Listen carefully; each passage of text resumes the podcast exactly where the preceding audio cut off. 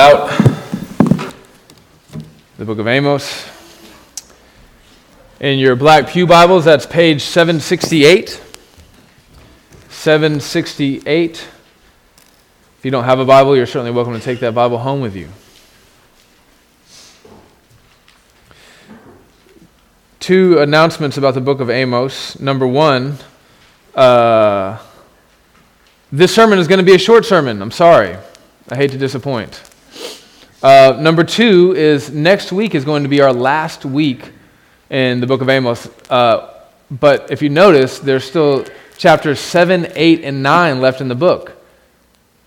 We're going to be going through three chapters next week. So I would encourage you guys to uh, study chapters seven, eight, and nine, perhaps in your private times this week, uh, and prepare to enter into what I think is probably going to be a little bit of a longer sermon, but not too bad, but it's going to be kind of dense. But I think I think it's best if we just do it all in one pop, so study that on your own uh, this week. And then after that, we're going to be jumping into the book of Hebrews. We're going to take a guided tour through the book of Hebrews. Okay, it's a very, very good book, very important book for us to understand, yet it's a long book and it's a difficult book. Uh, and so our goal with that is going to be to just help everyone in this church have a basic understanding of the book of Hebrews so that you can profit from it in your own reading and in your own life. Okay, I've got three points for you in this morning's sermon, which is uh, in Amos chapter six. Three points. Point number one, Israel's preeminence. Israel's preeminence. Point number two, Israel's security. And then point number three, Israel's comfort. So let's uh, let's read the text together, and then we will dive in. I guess I need my Bible out too, huh? Okay. Uh, by the way, we're about to read a long chunk of Scripture, and one of the things that I was noticing, I, I was just thinking about just now during our service, uh, is just how much of a word-centered church this is, and I'm just so incredibly thankful for it. If you're in our Sunday school class, uh, which Will taught this morning, an excellent class on sanctification and the glory of God, it was just it was just nothing but Scripture, just soaked in Scripture. If you look in our services from beginning to end, it's just Scripture. When we preach, we're just trying to do nothing else but look at the Word of God, and, and there's just an unashamedness of about uh, just being rooted in God's Word in the life of our church. Uh, we certainly don't have it all figured out, but I think as long as we maintain that, uh, we're going to be on pretty level ground. Amen? Okay, let me start reading from Amos chapter six. Woe to those who are at ease in Zion, and to those who feel secure on the mountain of Samaria, the notable men of the first of the nations, to whom the house of Israel comes. Pass over to Calneh and see, and from there go to Hamath the great, then go down to Gath of the Philistines. Are you better than these kingdoms? Or is their territory greater than your territory? O you who put far away the day of disaster, and bring near the seat of violence, woe to those who lie on beds of ivory and stretch themselves out on their couches and eat lambs from the flock and calves from the midst of the stall, who sing idle songs to the sound of the harp and like David invent for themselves themselves instruments of music, who drink wine in bowls and anoint themselves with the finest oils, but are not grieved over the ruin of Joseph. Therefore they shall now be the first of those who go into exile, and the revelry of those who stretch themselves out shall pass away. The Lord God has sworn by himself, declares the Lord, the God of hosts. I abhor the pride of Jacob, and hate his strongholds, and I will deliver up the city and all that is in it. In it. And if ten men remain in one house, they shall die. And when one's relative, the one who anoints him for burial, shall take him up to bring the, the bones out of the house, and shall say to him who is in, is in the inner parts of the house, is there anyone still with you? He shall say, no, no. And he shall say, silence, we, we must not mention the name of the Lord. For behold, the Lord commanded man, the great house shall be struck down into fragments, and the little house into bits. Do horses run rocks? Does one plow there, there with oxen? You have turned justice into poison, and the fruit of righteousness into wormwood. You who re- rejoice in Lo-debar, who say, have we not by our own strength captured Carnaim for ourselves? For behold, I will, will raise up against you a nation, O house of Israel, declares the, the Lord. And they shall oppress you from Lebo Hamath to, to the brook of the Arabah. This is God's holy, inspired, inerrant, and infallible word. Amen. Point number one, Israel's preeminence. Isn't it true that all of us in some way want some little kingdom to rule, rule over? We want a place where we can, can occupy the seat of preeminence. Many of us view our homes in this way, right? If, if nothing else, if, if not on a job, if not anywhere else, my home is my castle and I am the king. The king. If you're the wife, I am the queen. This is our place of, of comfort, right? Many of us spend our entire lives pursuing hobbies or careers, trying to establish our own little corner, our own kingdom, where we are the absolute best, where we rule, where we are preeminent. And, and this is not an impulse that we merely feel as individuals. We feel this impulse collectively as well, oftentimes along ethnic lines, along social lines, along national lines, you know. We're number one. We're number one. That sort of, sort of thing. And, and there's nothing quite like the feeling that we've, we've actually achieved that desire, right? Like, like we, we are actually the best. We are actually first. You know, you know, you think about first place medals and, and big old first place trophies. Nobody cares about the little, the, the fake gold emblems or the, the, the trophies that they put in the garage somewhere. What they care about is what those trophies signify, which is I'm the best. I am first. I am preeminent. When somebody actually achieves this in life, uh, sometimes it becomes difficult to be around, right? What what should begin as, you know, a sort of thankfulness, uh, maybe even like, like a, an unsinful just pride of accomplishment, like I was able to work, work so hard to do this, can often turn into to pride, which makes people uh, insufferable to be around. The guy who's a winner, and he's arrogant because he's the best, and he knows that he's the best. Now, the only thing worse than, than being around a guy who's the best and who knows he's the best and is therefore arrogant is being the guy who acts he's the best but who's not very good at all.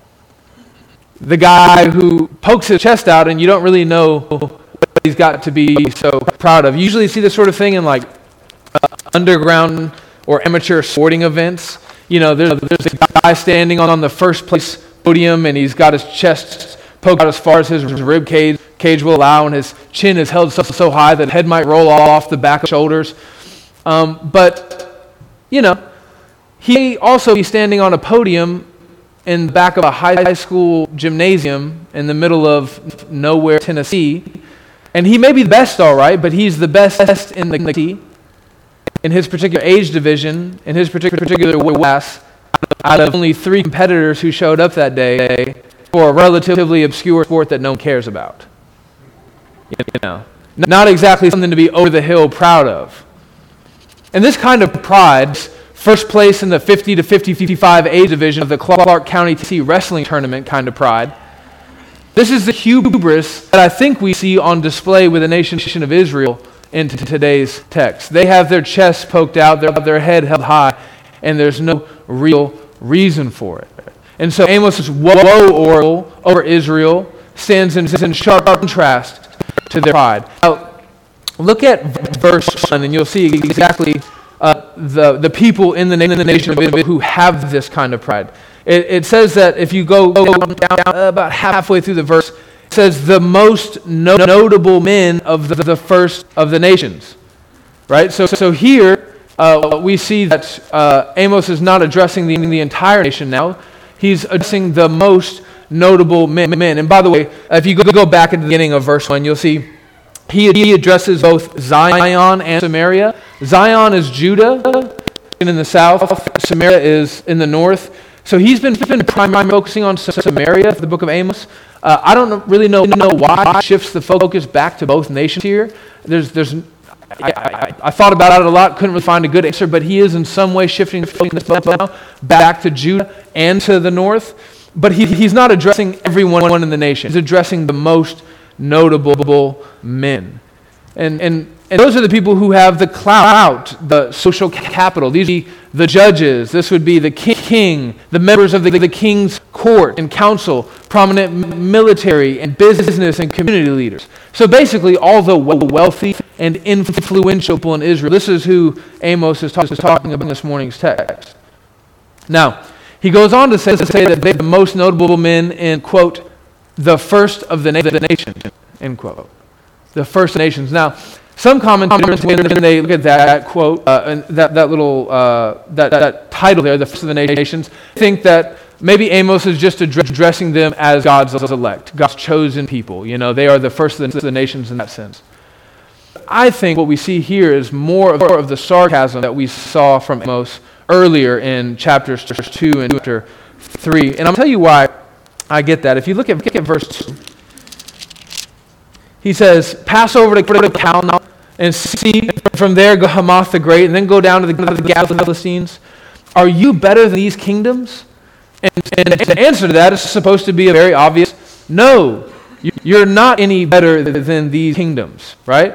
And so I, I think Israel has in their own mind this perceived preeminence. And from God's perspective, it's laughable. Because God can see outside of these four walls of Israel. He sees even, even just the few nations around Israel, and he goes, hey, hey, hey, hey, I, I get it. You think you're number one, but look at these other nations. Do you think that you're better, better than them?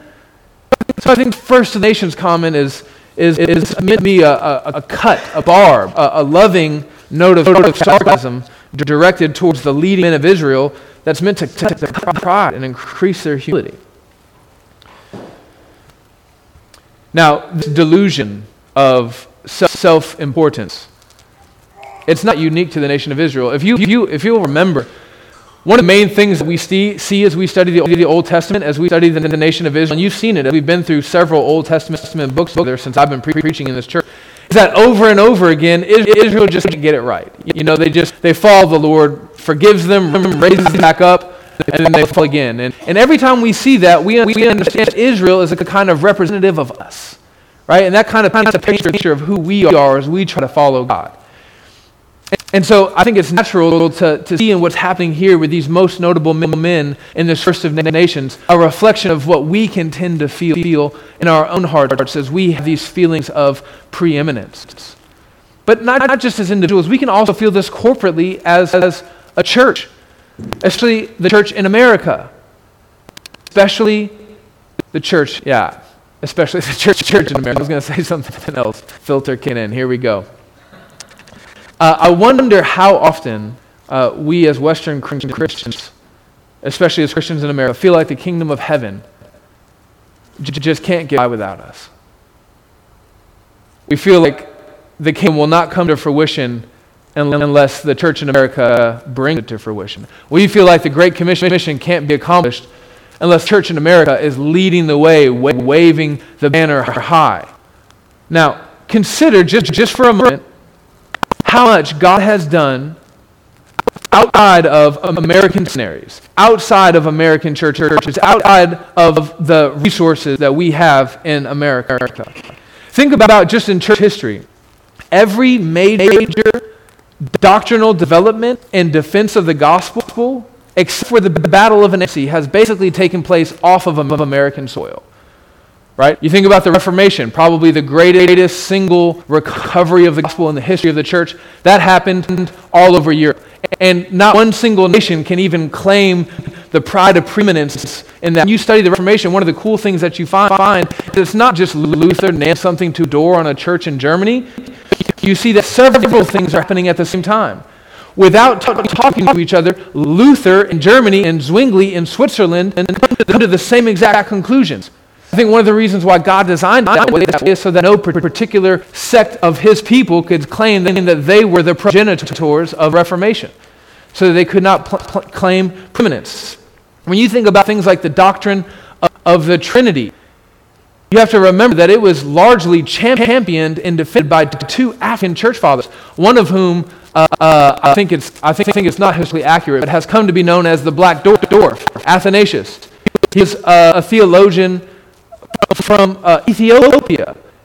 Brothers and sisters, you should know that the, that the doctrine of Trinity might well be lost if it was not for that African church brother. Then you have our Christological creeds, right?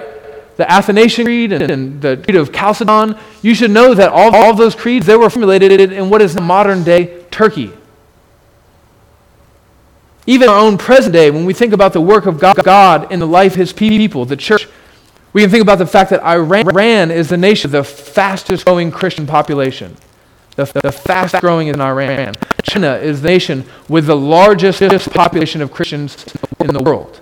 The greatest demographic of Christian believers across the globe is women of color, be, be they Indian, African, or some variation of Latina. South, South Korea is about to pass the United States in mission sending efforts. All that, that to say, in, in the American church, we can tend to see ourselves as preeminent on the world's religious stage. And perhaps we were, we were for a time. And if that's true, praise God. I'm happy that he used us as much as he used us when he used us.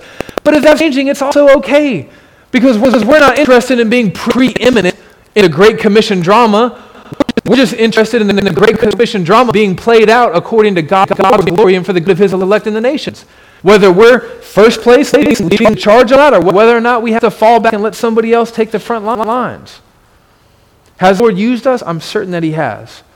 Will he continue to use us? I'm certain that he will.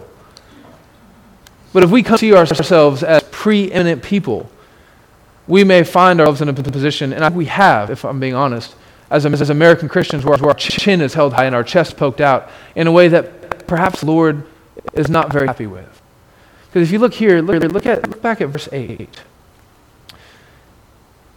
It says, "The Lord God has sworn by himself, declares the Lord, the God of hosts, I, I abhor the pride of Jacob." It's not God is like, oh man, look at look at Jacob. They, they, you know, Israel started to think that they're a little bit more important than they, than they really are. Uh, you know, that can happen, no biggie. No, God, God says that he hates it. Brothers and sisters, we want, want to avoid anything God hates. One of the easiest ways that we can do that is just to be, be humble and recognize that God, according to his Spirit, works according to his purposes all, all across the globe and all different kinds of people, men and women, black and white, young and old, rich, rich and poor.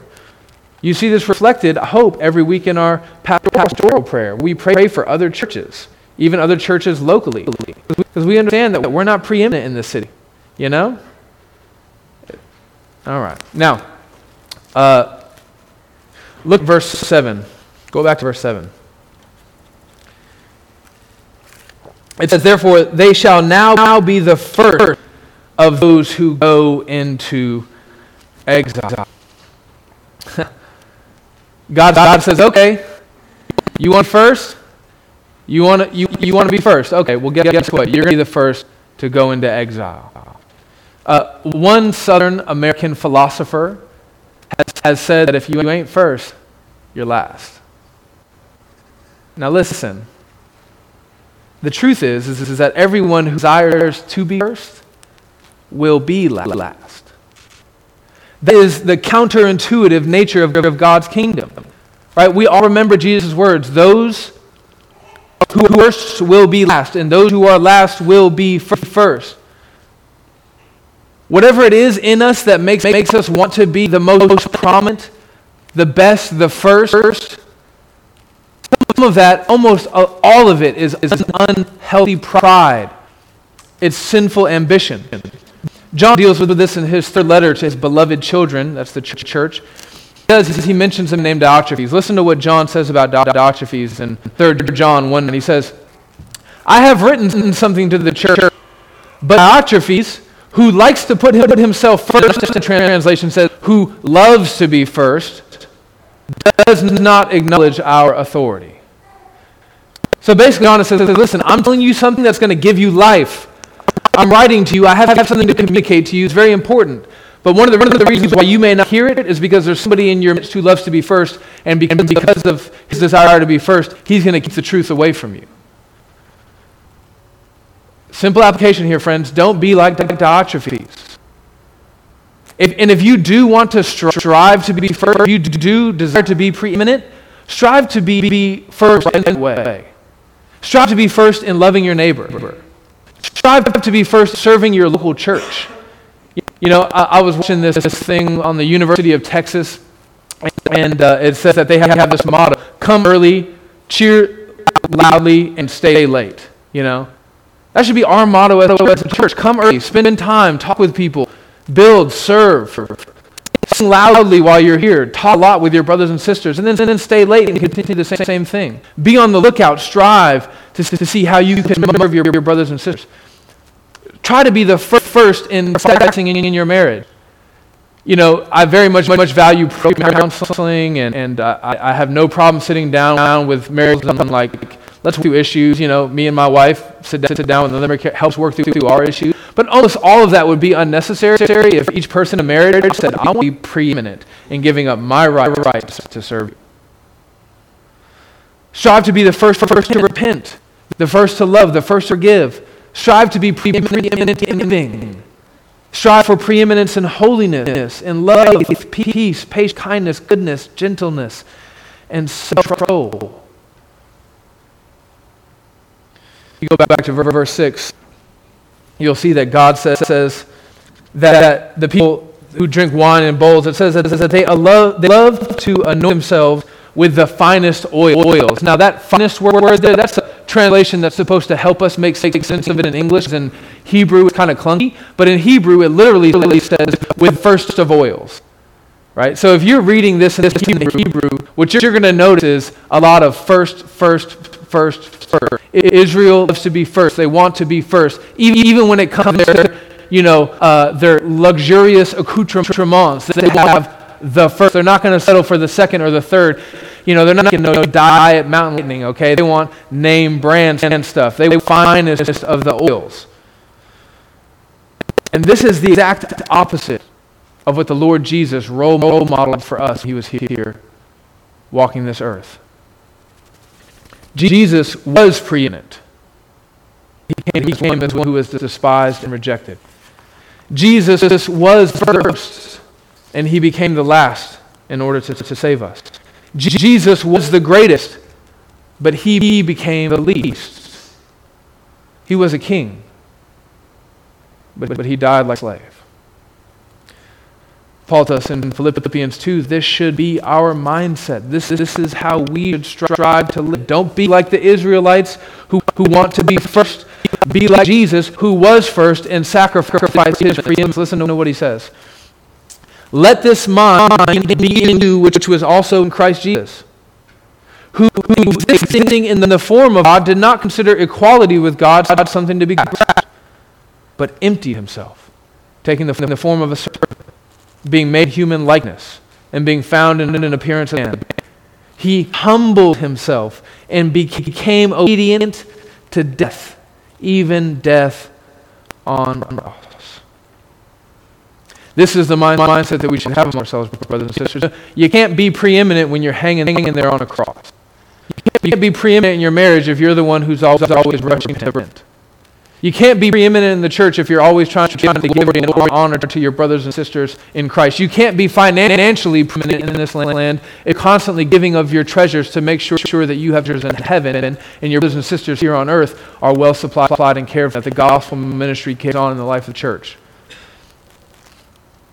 And then there comes the promise from these verses in Philippians. Paul says, if you can manage this, if you can fight the flesh, if you can, you can do what honestly none of us are built to do, but by God's Spirit we will have the ability to, by His grace and His help.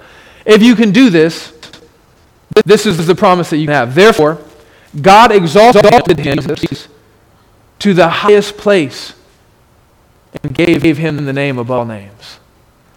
And brothers and sisters, if we are found in Christ, then we will be exalted with him. We will, we will reign with him.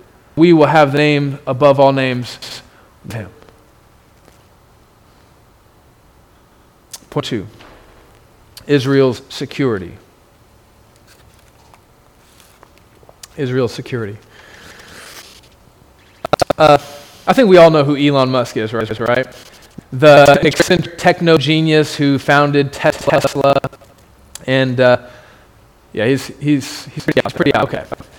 So um, te- Tesla recently held a, a press conference where they're going to show off their new Tesla truck, right? And the truck is supposed, supposed to be amazing because on the one hand it gets like nine million miles per electronic gallon, whatever that is. Okay, okay. Then also, it's basically built like a tank, right? Right? I mean, it's supposed to be indestructible. And in order to demonstrate that, the design engineer in this press conference, he takes a massive steel ball. He walks up to the driver's side wide window up and says, "Watch this."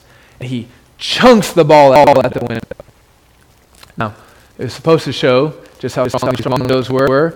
When the steel ball hits the window and bounces off, window's fine, and then the ball hits the ground. Ooh, ah, it is a tank. Wow. Fortunately, what happened is that window shattered. He picks the, the ball up and throws it again, and the same thing happens. Part of me wonders if this is not, not just some viral marketing scheme conjured up in Elon Musk's mind. But if, if it's not that, if, if they really expected this to work, uh, I think that what we'll see here is a false sense, sense of confidence. Right, right. I mean, if that guy really thought that that steel ball, ball was going to off of that window, if he was really confident that that, that, that was going to happen in there and in front of the whole world, he must have been sorely, sorely disappointed that window broke. Now, this this false sense of security, it can really happen to anyone. Anyone like, like Blaine. So let me tell you guys, when I first got to the church, one Blaine was, was uh, running around up there, and he climbed over, over the edge of the balcony. And I, and I said, "Oh, no, Blaine, get down. I don't want you to die." And I, and actually, I said, jump, jump, jump. Okay. And he was like, "Dude, I can jump off, off of this." And I'm like, "No, you, you can't." And he's like, "Dude, I've done this like a thousand times in this church." And okay, they do it. And listen, the look of confidence in Blaine's eyes. It's just, he's done it a million times, right? And, and he jumps off, and he, he broke his ankle. Landed wrong. Well, did, didn't break it. Slightly got hurt. Yeah, slightly very hurt. But okay. It's never happened before that. Hence the confidence. Yeah. Okay. And you know, this can happen to us as visuals, and just like in point one, it can also happen to us corporately. It happened to entire nations. Entire nations can live with this sense, sense of confidence that really is it's not rooted in reality. You know, you think about the British. They they thought, sure, us Americans, we're not going to be able to win them off in the Revolutionary War. You think about the United States. We have a problem. Go over to Vietnam, a bunch of rice farmers. Boom. It's going to be quick and easy. You think about the Soviet Union. They thought, thought that they were going to take over those boat-riding, turban-wearing people in the, on the hills of Afghanistan with, with no problem. And in each one of these in- instances, an entire nation was proven to be falsely confident.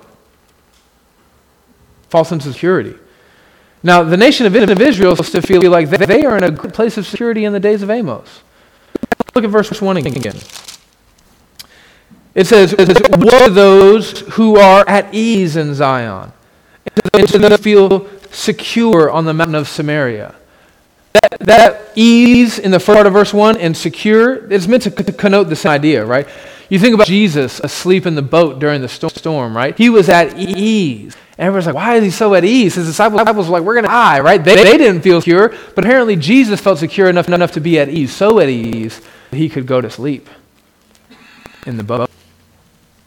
Now, leaders of Israel feel very secure, but this, this cry of woe from the prophet of, of Amos, it stands in stark contrast to their confidence and to their security. Look at, look at verse three.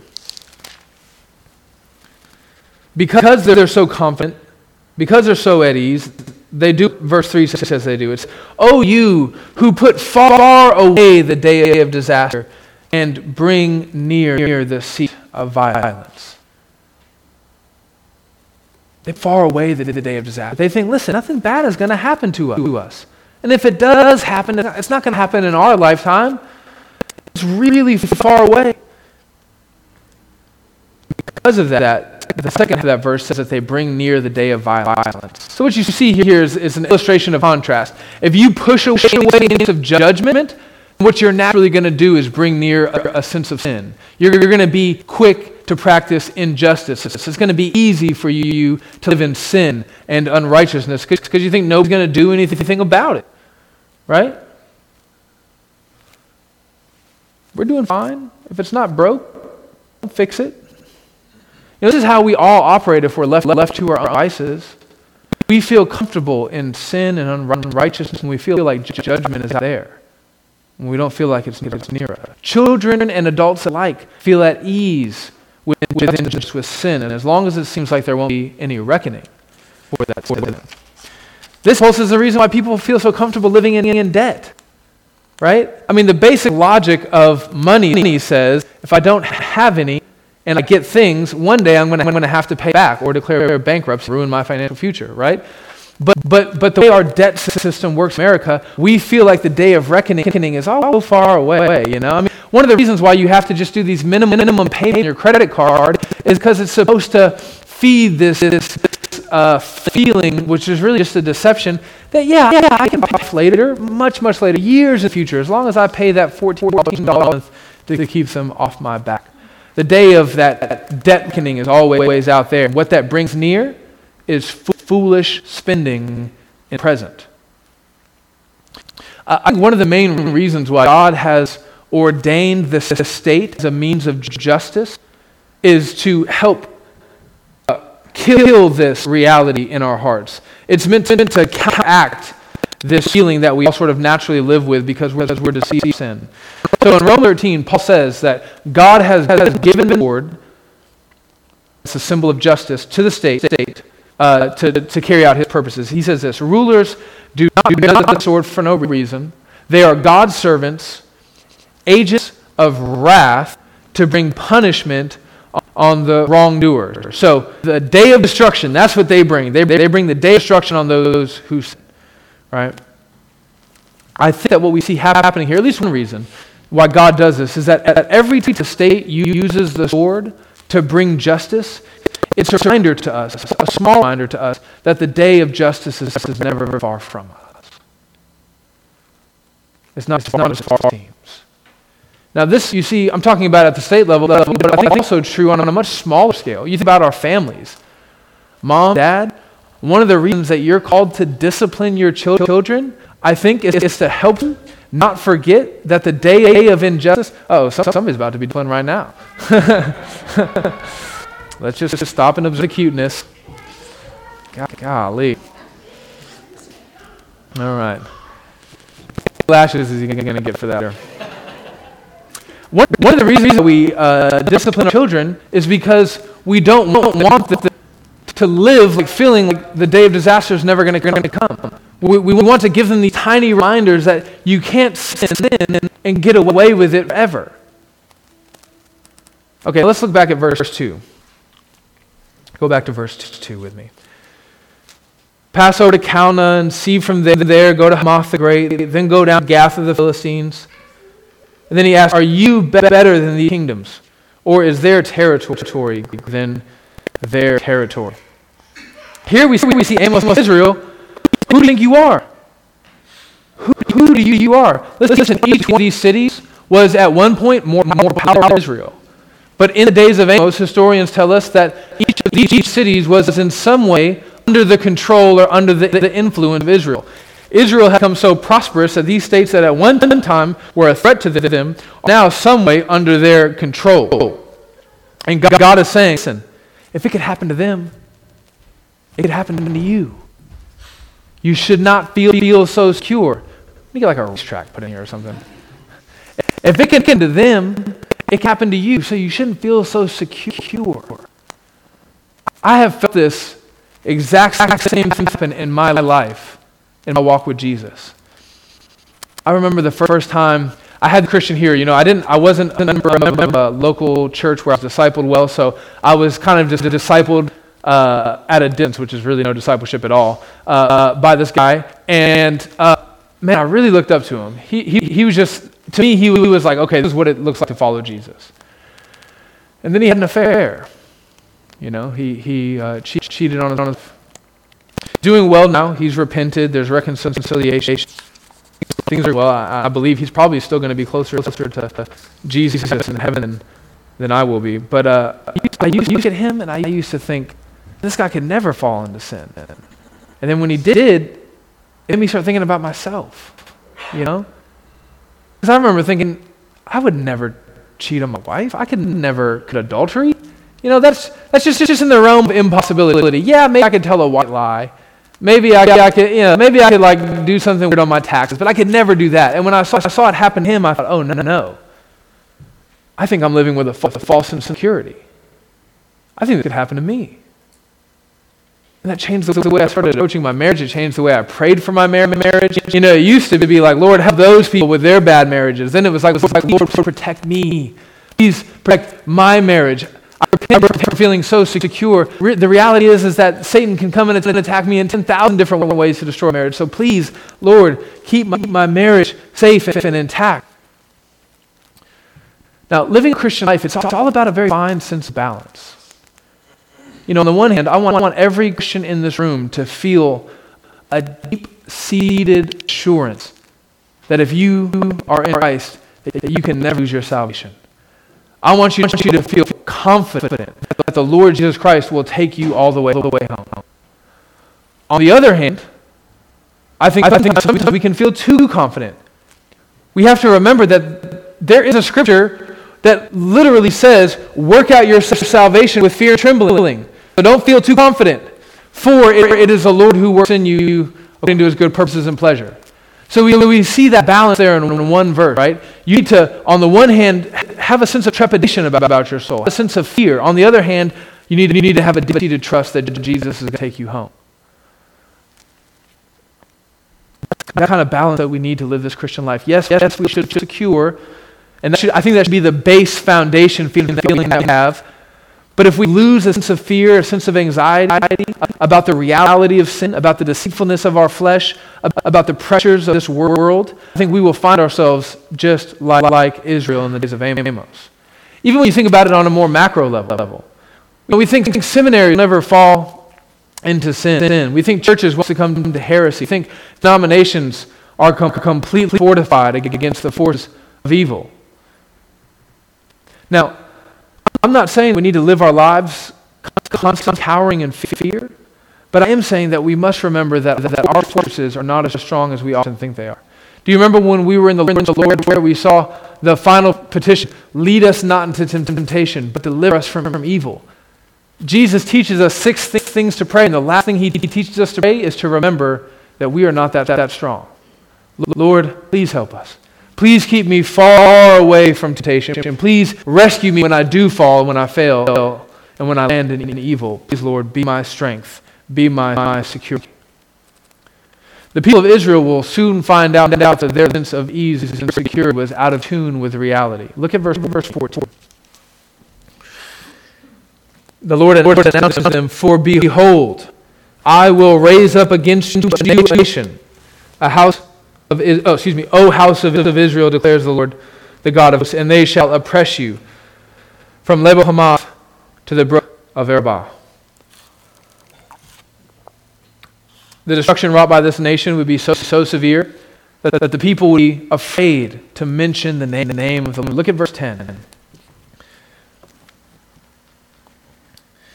It says, and when one's relative, so this is after the, the destruction has taken place, the one who anoints him for burial shall take him up to bring the bones out of the house, and shall say to him who is in the innermost parts of the house, is there anyone still with you? The destruction is going to be so severe that if one relative finds that another relative is dead inside of a house, and he goes to get the body, he's going to say, is there anybody else here? Right? Because judging the look at things, probably not. The, the destruction has been so swift, severe. Is there anybody here with you? Anybody at all? And the, and the person will respond and say, say no, and then they will continue and say, silence. We must not mention the name of the Lord. What this is saying is that God's judgment, his just justice, is going to be so swift, so severe, so complete, that the, that the people who are left le- left in the land will be terrified. They will feel like, man, if, if I say Yahweh, perhaps I will rouse his anger once again. This is where that, that whole fear aspect comes into play. God is love, God is grace, God is mercy, God is patient, God is kind. God is a God of wrath. God is so wrathful, and the kind of destruction he can bring on, bring on us is so severe that we must not lose that sense of, sense of fear, the fear of the Lord, because that fear is the beginning of all wisdom. That fear is what leads us to constantly examine ourselves to see whether or not we're in the Lord. That fear is what leads us to have the humility to confess our sins, to repent, and to ask God to forgive us and to help us so that we can get all the way home.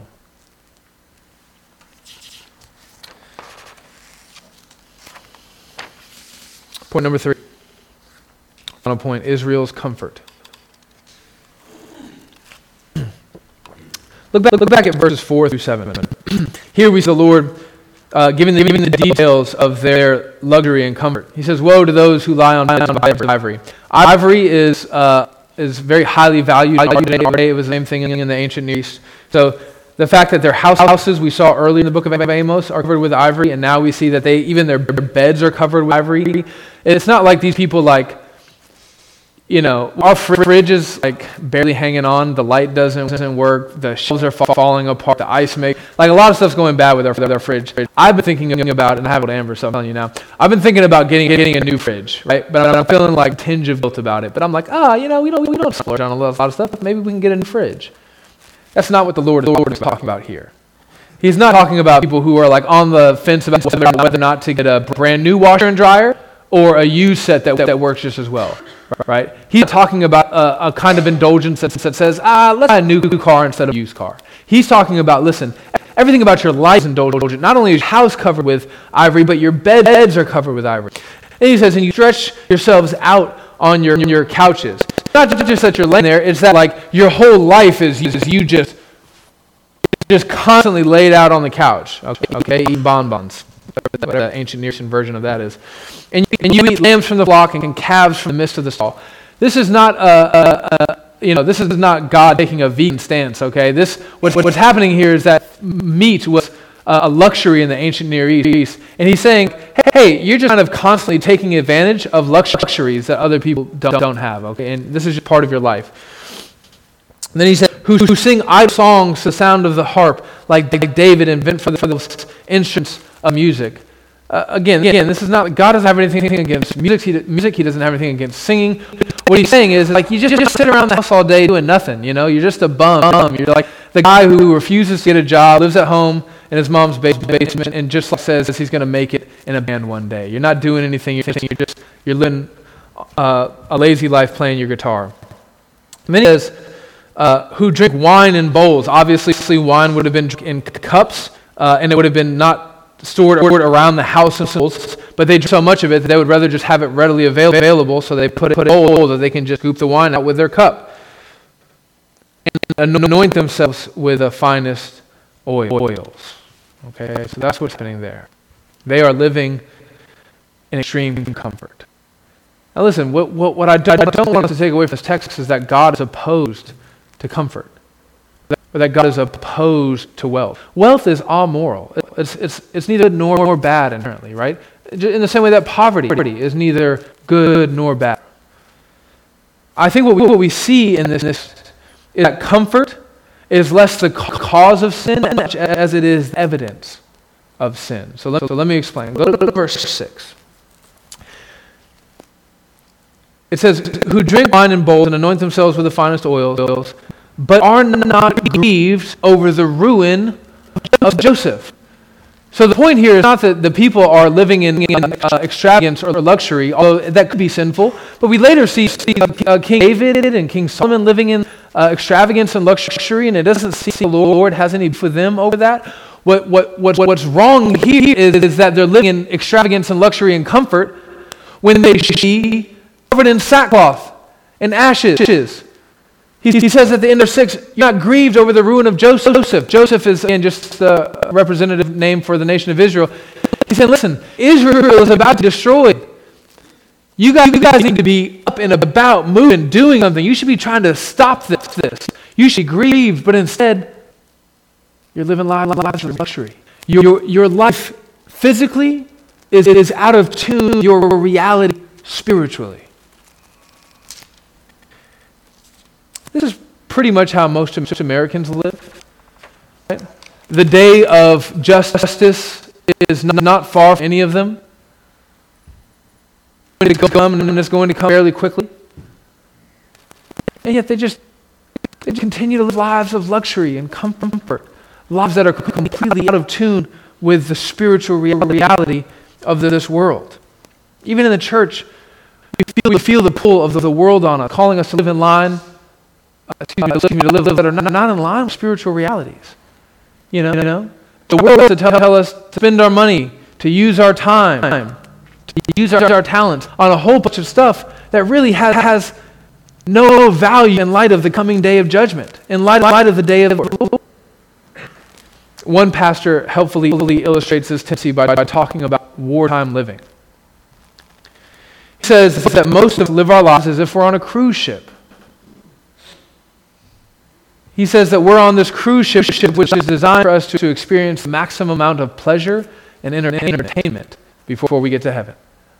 But the Bible says something, something different. The Bible says we are actually on a battleship because we are at war. We're not on a cruise to Cozumel to go buy some jewelry at a dis- discount price. We're at war and we need to live like it. The way we use our time, our talent, and our tre- treasure needs to be in line with the spiritual reality of these last days. Now, the people of Israel, they're reclining in comfort when they should be wallowing in sorrow. And we are in danger, danger of making that mistake. And one of the reasons why we can do it is because we are so, so affluent. We have the money. We have the resources to be able to put far away the, the day of judgment. As Americans, we don't have to think about it if we, we don't want to. Even the poorest person in this room lives, lives a life of resplendent luxury in light of the standards of wealth throughout history and even for billions of people all over the globe today. And because we live such comfortable lives, we don't, don't have to think about judgment if we don't want to. We don't have to think about judgment. We can push all very far away. It's one of the reasons why in so many churches, nobody, nobody ever talks about hell or wrath or justice. We feel comfortable in our middle-class lives, parking our middle-class cars in the very nice lots and in our very nice buildings, coming dressed in our very nice clothes, having very conversations about stuff that really doesn't give us any kind of, kind of queasiness or uneasiness. And we can afford to do that. that. Talk to our brothers and sisters in North Korea or China or Iran or in, in Kenya. They can't afford to do that. They think much about the last day. And they do so looking forward to that day. And they think about it so much, much because they kind of have to. And we think about it so little because we can. But I want to this morning what, what I think uh, every drug addict has come to know at an intuitive level. Uh, all forms of escapism are just temporary, right? You know, you know that one hit, that one high that makes you feel good now that you think, oh man, thank God, God I don't have to with all the crap up in my life now. Well, guess what? That high is going to go away. And then you're going to need more and more, and then that's going to go away. And pretty soon you're going to be left with nothing but the plain facts of reality. And the same thing is true for us, brothers and sisters. One day, all the all this stuff that... that allows us to not think about the last day, it's going to be here, and the last day will be here. And we'll see that all that escapism was, was only temporary. I think I think one of the most valuable things that, that happened every Sunday in the life of this church, that we are reminded about the truth of our condition.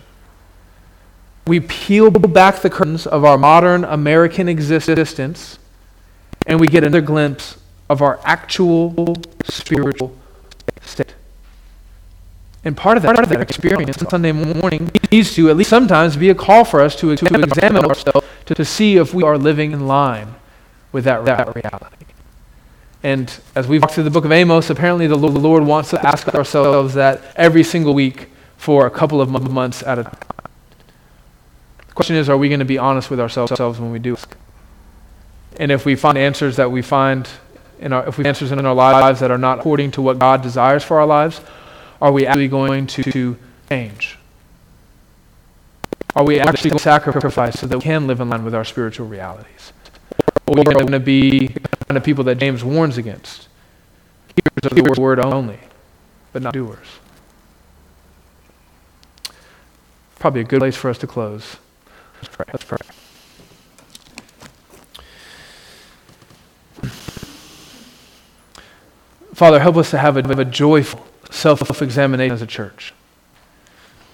Help us live our lives individually and corporately, and to, to with hearts full of uh, gladness and thankfulness towards you, uh, examine and be willing to, uh, to, to deal honestly with what we may find, find there. Lord, give us grace by your Spirit uh, to be able to live, live lives in change. Help us to not be like people of Israel. Help us to be like people in Jesus. In his name we pray. Amen.